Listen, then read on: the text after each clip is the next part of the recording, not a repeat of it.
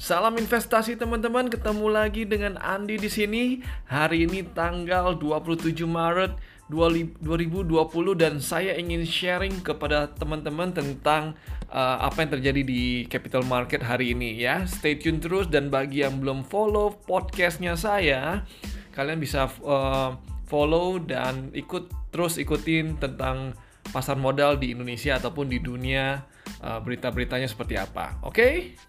Kita beralih dari Indonesia kita bahas lebih luas dulu ya dari US sebagai pasar modal paling besar ya. Dan kemarin US uh, eh, di Dow Jones itu naik 6,3% teman-teman. Jadi sekarang sudah 22.552 ya. Jadi kalau teman-teman uh, masih ingat kalau ikut mengikuti anjuran saya ya untuk diskon 40% kemarin 35% sekarang sudah mulai menguat nih.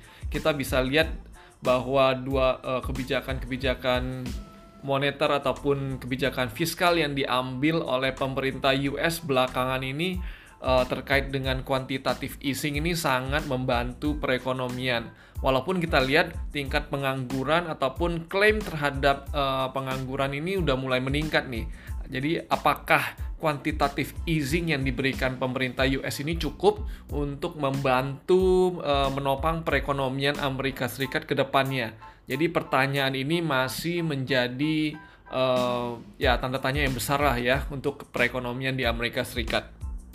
Kita juga bisa lihat harga oil juga masih belum ke mana-mana, tetapi um, kabar dari lockdown dari India dan Malaysia membuat harga CPO sedikit naik walaupun nggak uh, drastis. Batu bara masih di harga kurang lebih di 66 US dan emas di 1628 uh, US dollar. Jadi kurang lebih ini gambaran yang terjadi di uh, global ya pada pada umumnya.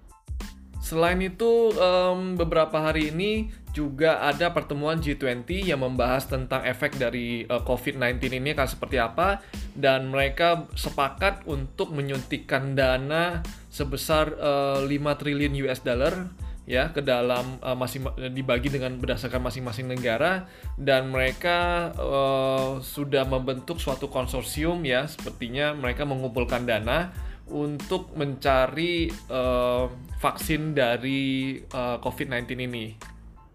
Di forum ini juga uh, sebenarnya sih forum ini sangat bagus tapi dianggap agak terlambat karena respon dari G20 harusnya uh, bisa lebih cepat dari uh, dari dari ya bisa dilakukan sebelum-sebelumnya lah ya.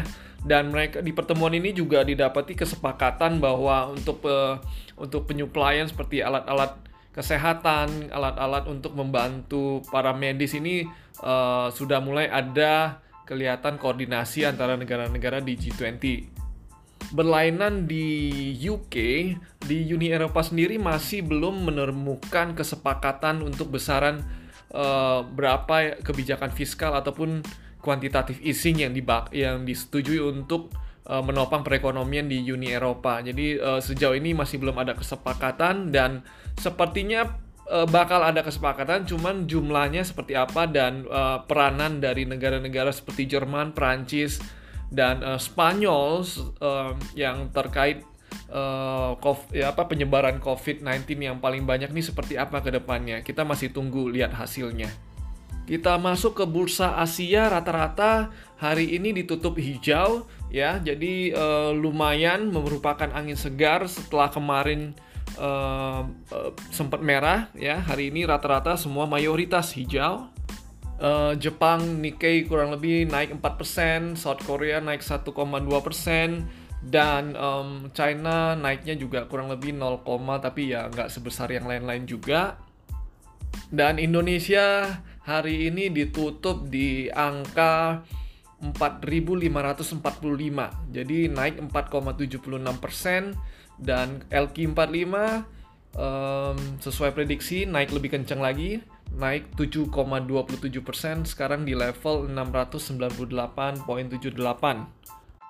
Asing juga masuk uh, net melakukan net buy kurang lebih hampir 220 mil, uh, apa, miliar dan um, banyak saham-saham perbankan tapi hari ini kebanyakan saya lihat sih hampir semua sektor mengalami kenaikan ya um, contohnya Indofood naik 13%, Barito juga naik kurang lebih 12%, perbankan Mandiri juga naik rata-rata um, 10%, 7 sampai 10% lah perbankan di Indonesia. Jadi cukup uh, cukup uh, rata ya kenaikan hari ini.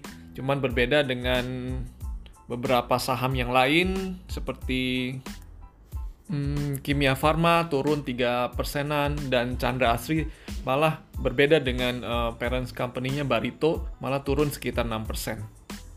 Jadi teman-teman kalau kita lihat sekarang IISG per, uh, per penutupan hari ini kurang lebih sudah minus sekitar 27% lah ya. Berkurang dari 30 36 37% hampir menyentuh 40% sekarang minusnya jauh berkurang. Apakah ini uh, pertanda market akan mulai rebound atau apakah ini hanya technical rebound? Kalau menurut saya uh, volatilitas ke depannya masih besar teman-teman. Kita lihat masih uh, eh, COVID-19 vaksinnya masih belum ketemu. Seperti yang saya sampaikan di podcast-podcast uh, ataupun episode sebelumnya. Sepertinya kebijakan moneter dan fiskal ini bisa menopang tapi sifatnya sementara tetap masih uh, COVID-19 ini sebagai sebabnya masih dicari solusinya yaitu vaksinnya. Seperti apa? Ya itu yang pertama. Um, kemudian Uh, yang kedua yang harus kita perhatikan adalah F setelah diketemukan dari vaksinnya ini, kemudian impact dari perlambatan uh, ekonomi negara-negara yang kena impactnya ini akan seperti apa. Nah itu uh, saya anggap sebagai akibat dari COVID-19 itu. Jadi ke depan volatilitas masih tinggi, jadi tetap kita harus uh, saya seperti yang podcast podcast sebelumnya saya nggak bosan-bosan saranin teman-teman untuk tetap melakukan yang namanya uh, diversifikasi dan rebalancing portofolio teman-teman semuanya. Oke, okay, sekian dulu um, sharing saya untuk hari ini. Saya Andi, undur diri. Bye.